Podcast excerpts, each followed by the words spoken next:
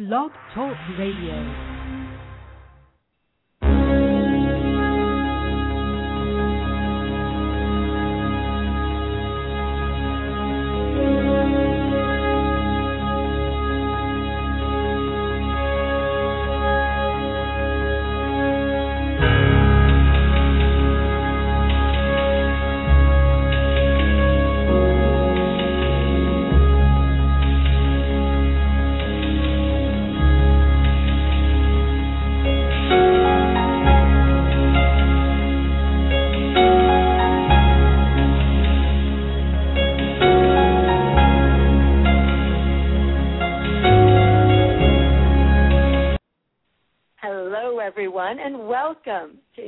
Intersections Matches Talk Radio, a monthly holistic lifestyle show focused on the continual evolution into the best versions of our authentic selves. This is Jasbina, your host. I'm the founder of Intersections Match, the only national matchmaking and dating coaching company focused on Indian singles in North America. I'd like to welcome our guest today, Abby Rodman. Abby is a psychotherapist who has counseled hundreds of individuals and couples with relationship issues. She's graduate, she has graduate degrees from both Harvard and Boston College, and her work has been featured in the Boston Globe magazine. Abby is the author of the book we'll be discussing on today's show, which is entitled Should You Marry Him? A No Nonsense Therapist Tested Guide to Not Screwing Up the Biggest Decision of Your Life. Welcome, Abby. Thank you so much, Jasbina. I'm happy to be here. Thanks for having me a great book. Um, very Thank excited you. about sharing it with our listeners. Well, what led you to write Should You Marry Him in the first place? That's a good question. Um, well, I think it really started, you know, in just my practice and hearing time and time again women telling me that they knew when they were getting married that they were not marrying the right person that they actually knew as they were walking down the aisle that mm-hmm. the person they were marrying was not the right person for them. And after hearing this over and over countless times, I thought something needs to happen here. Something needs to be done about this and someone needs to address it. And that was kind of how the book started. Ah, well you you know, you addressed it with discussing 10 make or break pre-marriage issues, which um, you know from your experience pops up. Like I said, and in actually you mentioned in every trouble, troubled marital relationship that you've um, you know that you've been privy to uh, while doing your mm-hmm. while working with um, so many couples and individuals. Um, so ten, make it or break it. I'd like to discuss just a few of the ten. Um, and the first one, which I'd love to discuss, is in terms of one of the issues, your book states, and I'm going to go ahead and quote from the book, um, and to clarify, there is nothing inherently wrong with changing your life. Sometimes it's the best thing you can do for yourself. Mm-hmm. However, changing your lifestyle and or your and or your belief system to comply with someone else's standards is another can of worms. Um, and that's the end of the quote. I, you know, very compelling. So, will you, Abby? Can you tell us about that? Maybe give an example or two of you know the different ways that you've seen this uh, manifested and played out while working with with couples or individuals, and as well as you know maybe give our listeners one or a signal or a flag that they might want to look for as they're navigating their way through their relationship. Sure, sure. Um, first, I wanted to just put out there that this book really is for anyone at any stage of life who is contemplating getting married. So whether it's the first time you're getting married or the fourth time, um, these questions largely do apply to everybody. Um, so, in terms of changing your life, um, yeah. as you read, there really isn't anything inherently wrong with changing your life, and it can be a very good thing. But the red flag here is when you are being asked to change your life so dramatically by the person that you're marrying that it starts to take over or overshadow who you are or what direction you thought your life would go in or how you've lived your life to this point. And uh, one example in the book is um, a client of mine who had married into an extraordinarily wealthy family. Um, and in return for all the perks that the lifestyle offered and that her in laws and her new husband offered, she really had to give up her largely her connection to her own family. And that was just one of the unspoken requirements of marrying into this very, very wealthy, very well known family. And as the years went by, she started to experience incredible regret because she missed her family and she missed her parents and she regretted that her parents had not had as much time with her children as her in-laws had. And that's the kind of thing that I'm referring to when I say that if you're being asked to change your life in a mm-hmm. way that is going to eventually feel inherently uncomfortable for you, or is actually going to change your life in a way that is unfamiliar to you, that is a red flag. Because when something is non negotiable, that's a problem. Ah, because non okay. That is a true red flag. To not um you know, to get the feeling that there's just there's no way to negotiate here. It's kind of my way or the highway, and that's how mm-hmm. it's going to be. So that okay, wonderful. Well, in terms of parent, you know, you, many of us, um, and again, I'm going to actually quote from your book. I, I feel like I, I don't want to. I want to actually say exactly what you say here. Um, I think it's crystal clear in your book, and I want to go ahead and give our benefits, uh, our readers, the benefits of that. So, you know, in terms of another issue, your book states, "quote." Many of us hire on our potential spouses to activate or reactivate our childhood wounds. Everything we know about relationships we learned in childhood, and that knowledge becomes like a pair of well worn slippers. We keep wearing them even when they're not all that comfortable anymore. Um, you know, Abby, same thing. I, you know, it's super helpful to get an example to just really make this concrete and a red flag that so our listeners can you know, really as they navigate around this, um, see if any of these may potentially apply. Um, so, any example you can give us, a red flag you can share with us with respect to this? Well, I think that it's it's basically true that our partners can get us more outraged probably than anybody else in our lives. They just yes. know how to push those buttons. And and that's you know, that's part of being open and vulnerable to somebody else. And somebody else knowing where you're wounded, what your childhood experiences were like. And I also I, I term this wound tapping because we're tapping into the other person's wounds. And those are usually childhood wounds. Those are experiences we had in childhood that have been that have stayed with us and that have colored who we've become. And the wonderful thing, and there is a wonderful thing about wound tapping, which is that it can be very healing as well for couples. So, for example, if you know that your husband never got praise or admiration or accolades from his mother, and that is something that has always stuck with him. So he's wounded by that lack of admiration and congratulations, so to speak, from his mother.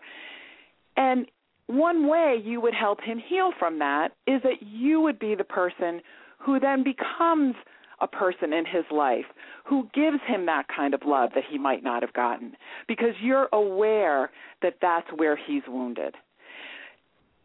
Uh, conversely, if you want to be hurtful or if wound tapping is not used in a healthy way, you're just going to keep on repeating the same patterns that his mother did and mm-hmm. keeping him in that same wounded place of not getting the admiration and the kudos and the love that he so sorely needs.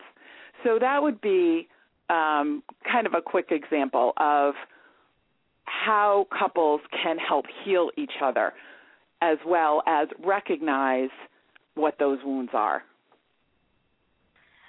What and I love that that's such an opportunity that we have, you know, in terms of demonstrating our love to our partners to be able to, you know, be the people who really are um, you know, healing that and and that's amazing and that's what I love, you know, for everyone to see that it's like you said, there's a flip of that and that's the opportunity it presents. Um and like exactly. anything else could use for good and good and good and evil in that sense, but um, the opportunity to to be that person for for your you know who you love. It's it's I think that's amazing. Um, you know, one of you know one of your chapters you actually entitle "Fill in Your Own Blanks," and mm-hmm. I I want you to actually explain that to our. Um, to, I think the chapter you did a great job going into it, and I would love for you to just share what that means and you know an example again of of how you've seen one of the ways in which you've seen this manifested, and you know playing out, and you know any signals or you know red flags that someone can look for. So fill in your own blanks. Tell us about that. Sure. Well, so many times I have heard women talking about how they kind of decided to marry up, so to speak. So they found the guy that made tons of money, that went to Ivy League schools, that did all the things that they didn't do or that they didn't take advantage of doing. And somehow by marrying this person, just by osmosis, they're going to they're going to reap the benefits of this person's intellect, their education, their wealth, whatever it might be. They may even take on this person's hobbies and interests, and all for the sake of being with this person. What eventually ends up happening, Jasbina, as people age into a marriage, is that they suddenly realize that they've hitched their wagon to somebody mm-hmm. else. And they're not really self fulfilled. They're not self actualized. They feel that they have given up their interests or not even fully explored their own interests. And now they're in this marriage where they are strangers to themselves. And so, one of the things that I highly suggest, and this is important for any woman considering getting married, is that she mm-hmm. develop her own interests, her own lifestyle, her own level of education, all the things that she might want to do that she should be doing before she enters the marriage, especially if she feels that those things haven't been fulfilled yet. Absolutely, and I I will tell you, I hear from men, uh, you know, I hear from them very often that I want someone who's passionate about something in their mm-hmm. life. You know, I don't want to be their whole world or their whole and you know, I think it, you know, you can kind of slip into living sort of vicariously through someone else, but like you're saying, that's not really truly living if it's all mm-hmm. vicarious. So yeah, I, um, absolutely. Now, um, yeah, go ahead. Well, that's not to say you, of course, that you can't share some of the same interests, but this is more about. Um, and I think as I'm as I'm talking about this, I'm realizing I'm probably talking about maybe younger women who um, may not have had the opportunity yet to find out, you know, some of the things that that they really want to do. And so this guy comes along, and it all seems really great, and they hitch on, and one day they wake up and realize that they didn't do what they needed to do. And I think your point is an excellent one that men really are and, and anyone actually who's looking for a partner is looking for someone who's their own person. And mm-hmm. if you you know, at first it feels really great to someone that you're so interested in them and what they do, but ultimately ultimately they really want someone who brings their own life to the table.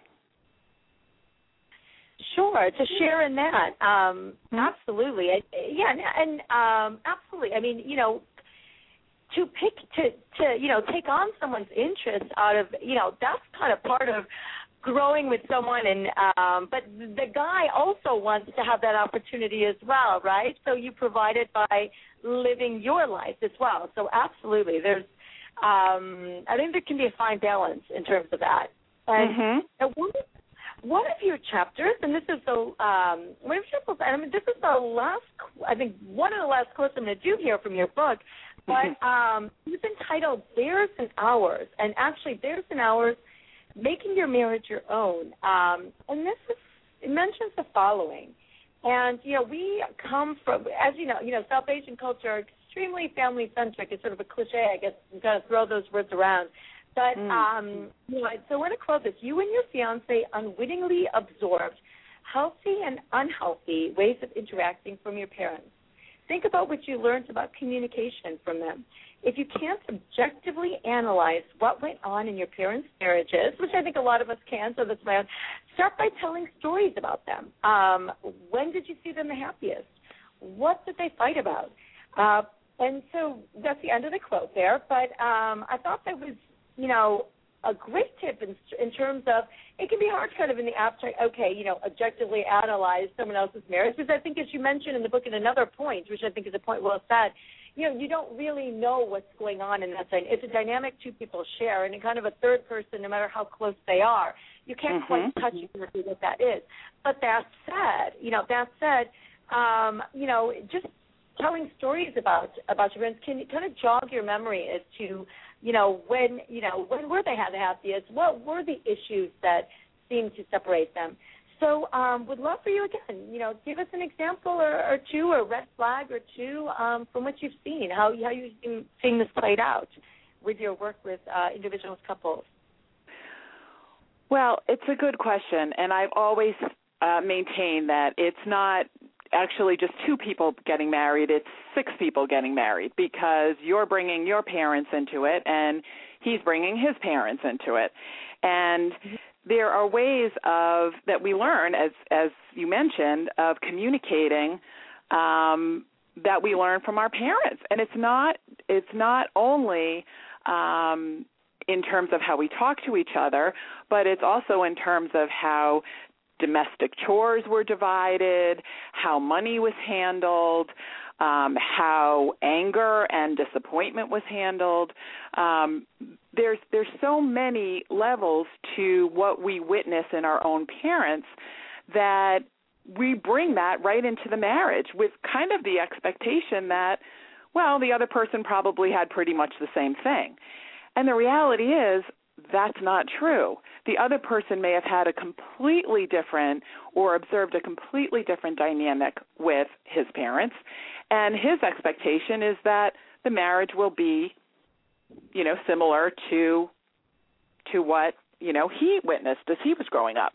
So um it's really really important to be as detailed as possible um and really to break it down. You know don't assume you're on the same page um you know negotiate. I mean one of the things that's so important and and what i want would want every listener to to absorb is that you know couples need contracts. We need contracts. There this is a lifelong partnership that you're entering into. And the the point being that if you were going to enter into a business contract with someone you would know what the negotiable points were and they would be negotiated.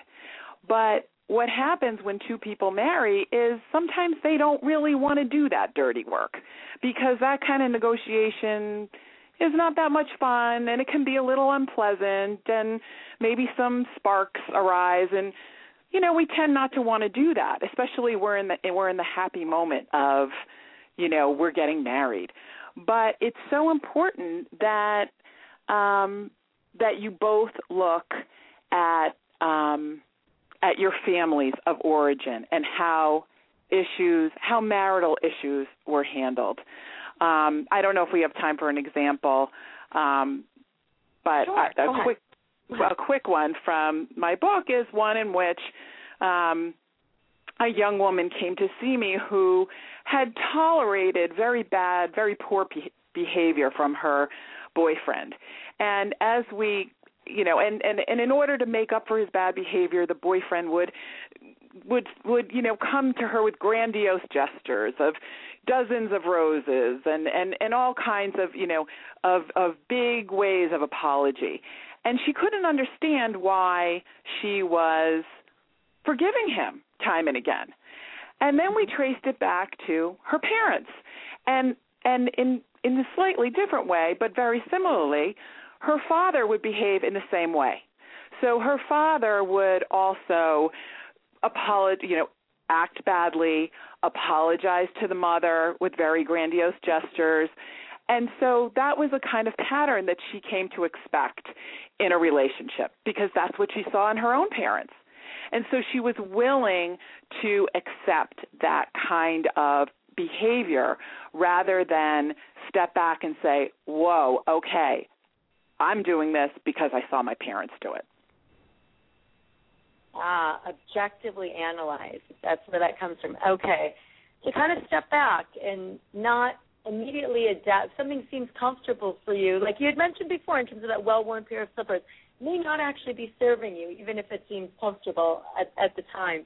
Um, well, you know what? I get this question as I know, you know, matchmakers. so You know, we we have people that are in relationships, and then the question, you know, ultimate question of is this it? You know, um, is this is this the person for me?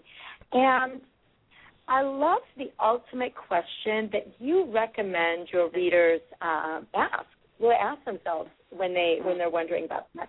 And um, I'm actually, you know, I'm going to quote that question here. Mm-hmm. It says, "Am I happy in this relationship and with this person most of the time? You know, am I happy?" Uh, you know, um, I know that says, you know, that question kind of speaks for itself. But uh, you know, anything you want to, to share with our listeners with respect to that? Well, I mean, I think you know, happy was happy was the most encompassing word I could I came up with there. But I, I think I define happiness as being just kind of a a peaceful feeling that you have around the relationship. And there are so many times I've heard clients talk about the beginnings of their relationships and how really unhappy they were and how really unpeaceful they were.